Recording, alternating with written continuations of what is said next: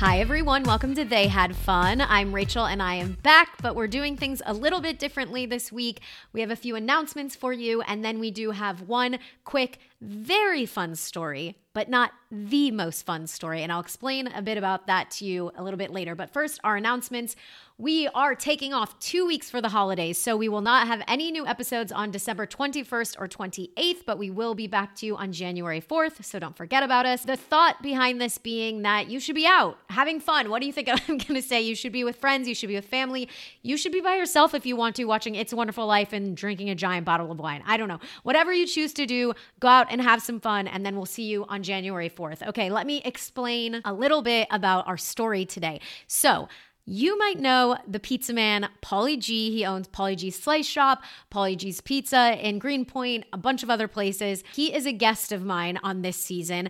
But when we were talking, you know, he just got so excited. He couldn't stop talking. God bless him. And he had so many stories to give, but of course, we can only give the most fun story. So I wanted to figure out a way to share one of these other ones with you because it is really fun and it's a great time in New York City. So I thought this might be the best week to do it. We'll give you a quick fun story. You can hear a little bit about Paulie Gee. And then don't forget to tune in later this season when we have his most fun story in New York City. He's a great guy and I love talking to him. So here you go. We'll see you January 4th. Welcome to the show, Paulie Gee.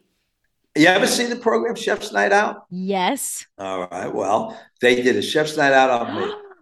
I forgot about this. I first of all, I love Chef's Night Out. Yeah. And I'm almost positive that I watched yours. So now this is going to be a great refresher of my memory. We started at Sam's on Court Street in, in Cobble Hill. Yes, I do remember. Yeah, wait, who were who did you do this with? My friend Jason Weisberg, my friend Anthony Saporito, and one of my oldest friends, Jimmy C. He was my first business partner. As I said on the show, Jimmy and I used to buy low and sell high. Okay. Paulie Gee and Jimmy C. Yeah. working it out together. So you chose these three people to go with you. No, I didn't have to narrow it down to three. I couldn't Oh. get enough people to come. Oh.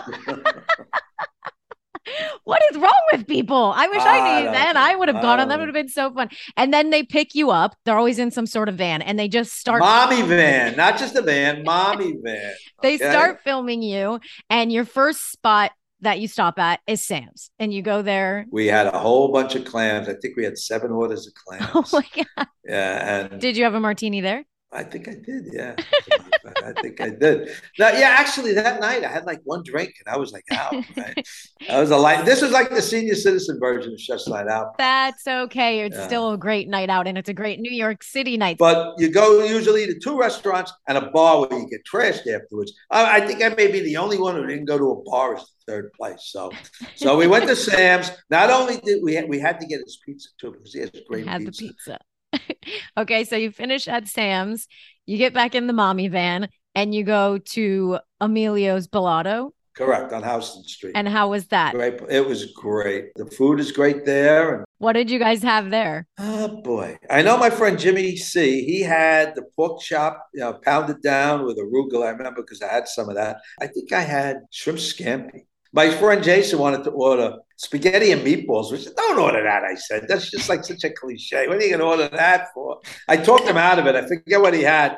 Uh, in any case, he came out, and what did he do? He brought us meatballs. Oh, you got wound up getting the meatballs anyways. And Yeah.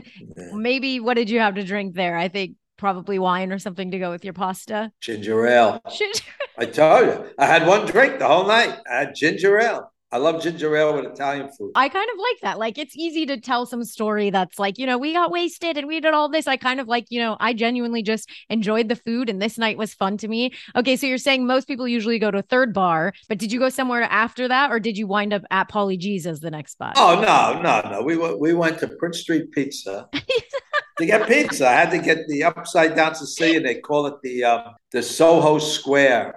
My friend Frankie was 80. I called him Friday Night Frankie because I used to drive home to New Jersey every night, and I, my place closed at 11. So I'd never get there in time to get any pizza. But on Friday night, they closed like 2. So I'd always stop there on the way home on Friday nights. I called Friday Night Frankie. It really isn't a New York story unless you have a character like Friday Night Frankie. Yeah, no, no, he's great. He's a great guy.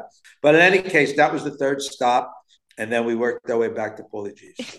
Seems so appropriately you that you got three places to choose from and you went clams and pizza, Italian restaurant, Italian restaurant pasta, all of the things. And then to top it all off, someone might have gone for, you know, a late night cocktail or an ice cream or something, and you went and had more pizza.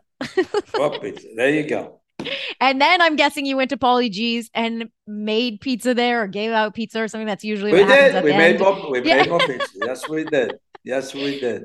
Even though you weren't like going crazy drinking, like you said, you had one drink and then ginger ale. It honestly sounds so fun. I've watched these chef's nights before and I've thought, like, number one, how do they eat all of this food? It blows my mind. And two, it looks so fun to go do it and go to all of these like classic New York places. And I have to say, like, you picked great ones. Like I, I kind of want to go do this night if I could manage to eat all of the food. Well, you should go do it. That is the lesson for all of us to learn from hearing this story. Now, now you said uh, people get. I got wasted. I, you know, I got wasted. I was in a food coma by the time.